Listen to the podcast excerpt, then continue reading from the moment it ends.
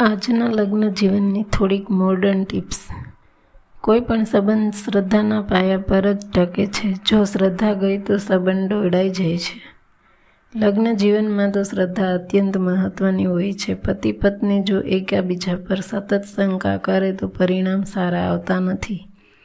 સ્ત્રી અને પુરુષ બંનેની શક્તિઓ જેમ જુદી જુદી હોય છે, એ જ રીતે બંનેની સજ્જનતામાં પણ ફરક હોય છે. આપણા આપણા દેશમાં એકાબીજા પાસેથી શીખવાનું વલણ ઘણું ઓછું છે. વિકસિત દેશો આગળ આવ્યા છે કારણ કે તે લોકો ગંભીરતાથી શીખે છે. પતિ અને પત્નીઓ વિનંતી કે એકાબીજામાંથી સતત શીખવાની વૃત્તિ રાખે છે. તેનો સૌથી મોટો ફાયદો એ થાય છે કે બંને જુદી જુદી સજ્જતા કેળવશે અને એકાબીજાની નિંદાથી બચી જશે.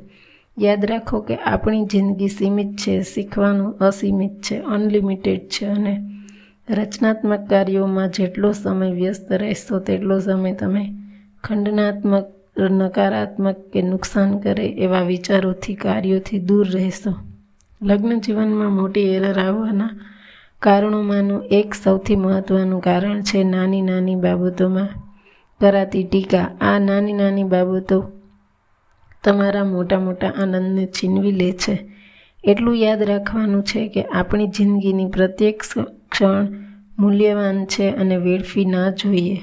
એને ઉજવવી જોઈએ. એકાબીજાને પ્રેમ કરો અને એકાબીજાને સમય આપો. આવા સંબંધમાં પ્રેમ અને સમય આ બંને પાયાના પથ્થરો છે. પતિ પત્ની એ તો એકાબીજાને સમય આપવો જ પડે. એ ઘટી રહ્યું છે. તેને કારણે છૂટાછેડા વધી રહ્યા છે. મોટાભાગે લગ્નના એક બે વર્ષ સાયુજ્ય સારું રહે છે. પછી બંને વચ્ચે અભાવ ઊભો થાય છે. અત્યાર સુધી બંનેને એકબીજાના ગુણો અને વિશેષતાઓ દેખાઈ હતી. તે મર્યાદા, મર્યાદાઓ દેખાવા લાગે છે. બંને એકાબીજાના ચોકીદાર બની જાય છે. એકાબીજાના દુર્ગુણો શોધવા લાગે છે. આમ એકાબીજાથી ટીકાખોર બનેલા પતિ પત્ની સાચું અને સારું જીવન જીવી શકતા નથી. આ વિશ્વની દરેક વ્યક્તિ જે જીવન નામના વ્યંજનમાં ચપટીક સમજણ નાખે તો જીવન નામની વાનગી બગડે જ નહીં. સમજણમાં જાદુ હોય છે. સમજણમાં ચમત્કારિક પરિણામો લાવવાની તાકાત હોય છે. જ્યારે સ્થિતિ નાજુક બને ત્યારે પતિ પત્નીએ મૌન રહીને ચપટીક સમજણની કામ ચલાવી લેવું જોઈએ.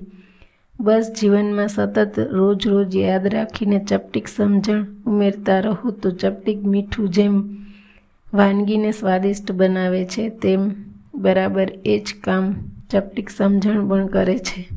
આ પૃથ્વી પર આપણે સુખી કરવા અને સુખી થવા આવ્યા છીએ, તેમનો ભાવ સતત જાળવીને જીવીએ તો સહેજે વાંધો ન આવે.